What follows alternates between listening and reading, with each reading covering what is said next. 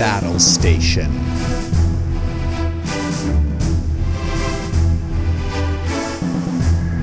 Hello, everyone, and welcome back to another episode of Battle Station. I'm your host, Tucker, and we are back on the air. I know it's been a while, and I actually want to talk a little bit about what I plan on going forward for the show. But before I do that, let's get to the build.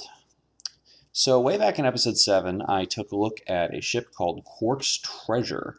At the time, we, it had only been previewed and we had no idea what the reality of it in play was going to look like. Well, we've seen it now, and while I don't want to brag, it's gone quite a lot like I thought it would back then. Um, I've got a new build for it now, though, uh, so I think it's time we revisited the little guy. Just to remind everyone, uh, here's how the ship looks. The ship name is Quark's Treasure. It's a Ferengi shuttle class, which means it's a shuttlecraft, obviously.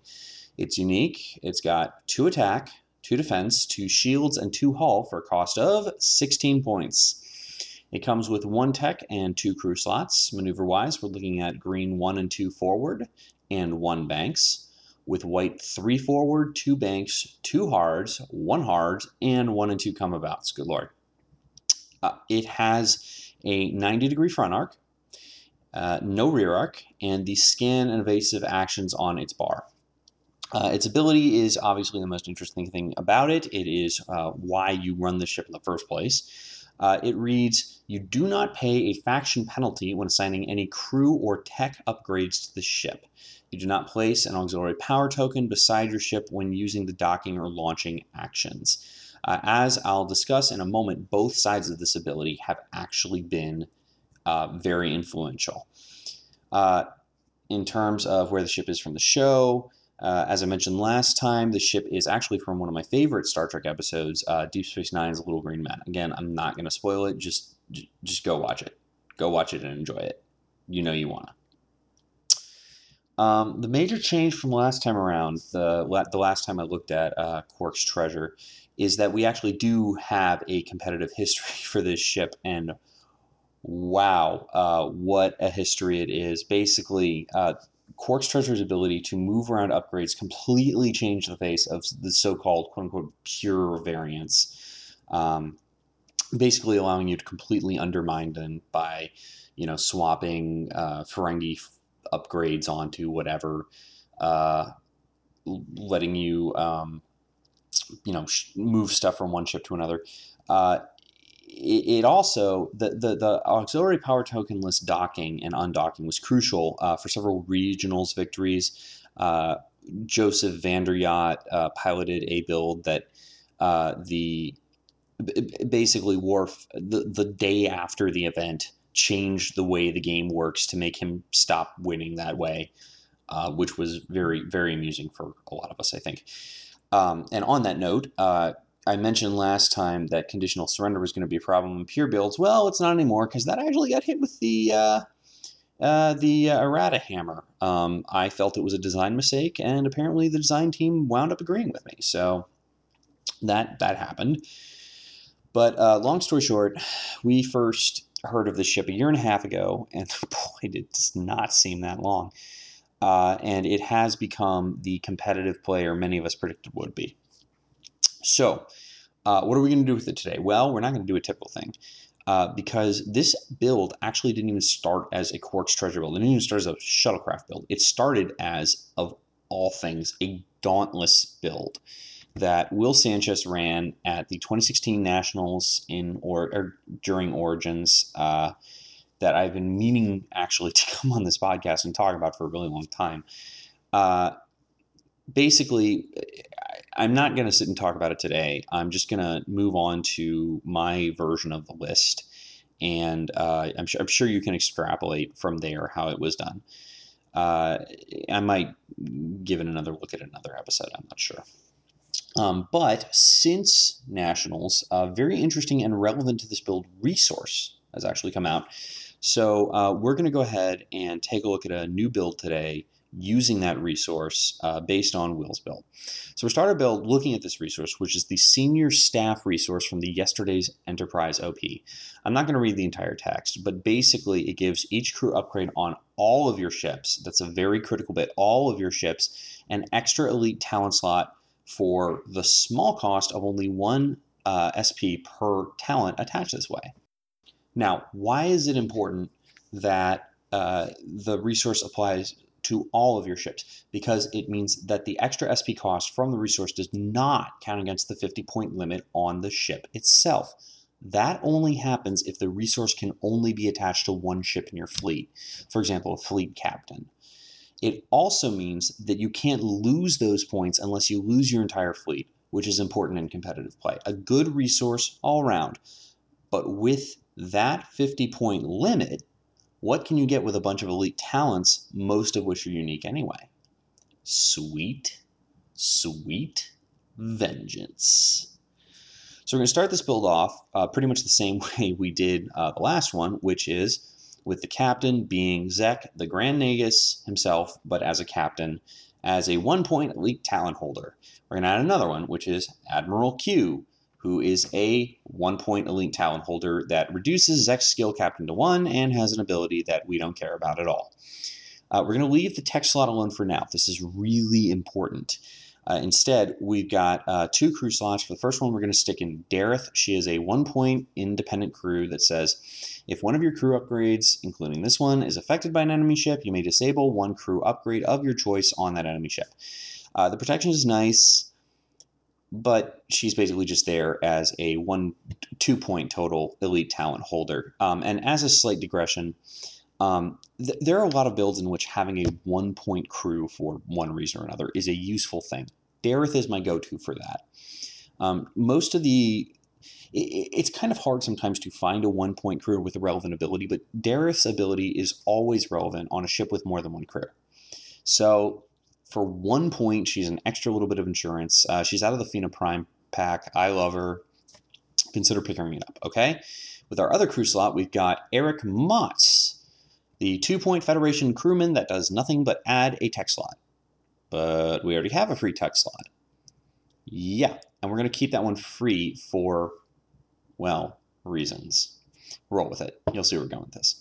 Uh, into the tech slot from Eric Motz goes Cargo Hold, which is a card from the Ferengi shuttle, Quark's Treasure, that says it's one point tech and it says um, add uh, either two tech, two crew, or one tech and one crew. Basically, two tech or crew and combination slots to your upgrade bar. The combined cost of those upgrades, important wording difference, uh, can't be more than uh, can't be more than four SP put together.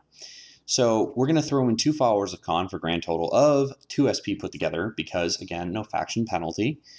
Uh, and that's going to give us two more elite talent slots that are not limited by cargo hold. So at this point, we've spent 24 points, We have 26 left to play with, and we have six elite talent slots.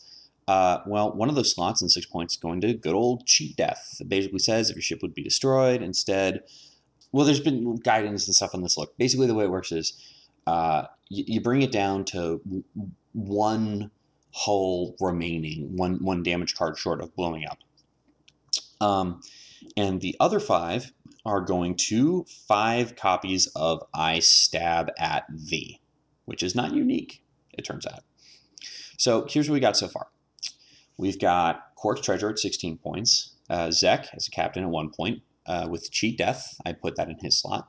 We've got Admiral Q, one point. We got a four point at Stab at Thee. We do have to pay faction penalties on talents, remember.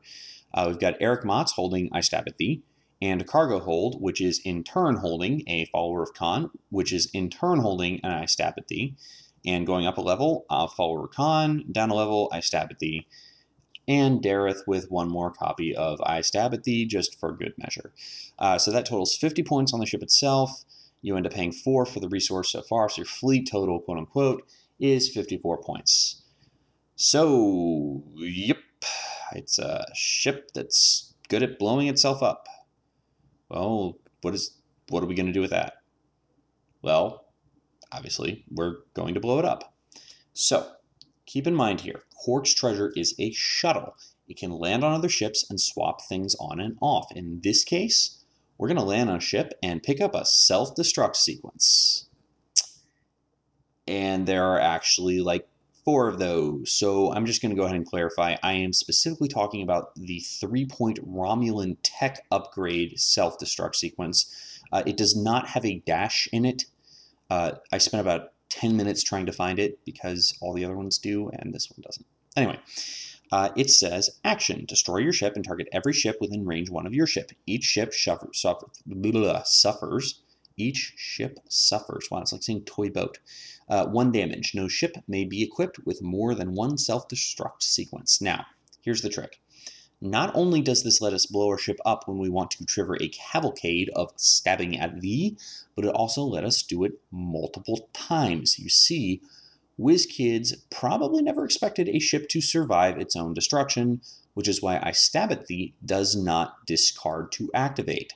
Certainly, they never expected it to survive self-destructing, which is why self-destruct sequence doesn't discard either. Though, actually, come so, okay, come to think of it, for some reason, all the other self-destruct sequences discard. And say you can't use cheat death, Muslim anyway. So, not sure why they dropped that here. But hey, who am I to turn down an opportunity? So, long story short, you dock on the four hull ship you need to bring with your fleet in order to have a shuttle. Uh, load on self-destruct sequence, and while you're doing that, why not have that whole ship, uh, the four-hull ship, warp jump you right behind your opponent's fleet, like that. So basically, uh, launch your sh ship on the next turn. You won't take an APT because of the ship ability, the other ship ability. Move three forward to be within range and out of range of your own ship, and boom! One damage from self-destruct plus whatever you can roll off, I stab at these. So we add to our list uh, some ship with two tech slots and four plus hull. There are a large number of those. The Prometheus off the top of my head. Uh, warp jump for five points and self-destruct sequence for three. Uh, probably you're going to be paying a faction penalty on one of the two there. So for a fleet total of 63 points, counting Quark's treasure, warp Drop on the other ship, and, and self-destruct sequence on the other ship. Uh, so 63 points cost plus the cost of whatever larger ship you're using. Now, uh, the nice thing about this is four hull ships tend to be pretty okay. Uh, there are no other real costs or requirements here. You can fly this in a number of builds. I mean, this, sort of just think of it like a like a 50 point or 60, I guess, point blind buy. You know, you still have your other 20 points to play with however you want. Um, experiment, try it out. That is the battle station way. You know, uh, go out there and innovate for yourself. And on that topic, uh, with that being our build for today, let me let me talk a little bit about the future of this podcast. Uh, yes, I am back for real, but I'm not going to be. I mean, once a week was a little crazy. I mean, there's just not. It, it, it burned me out. There's it resulted in me stretching for content. I think people got a little tired of seeing a new one every week anyway.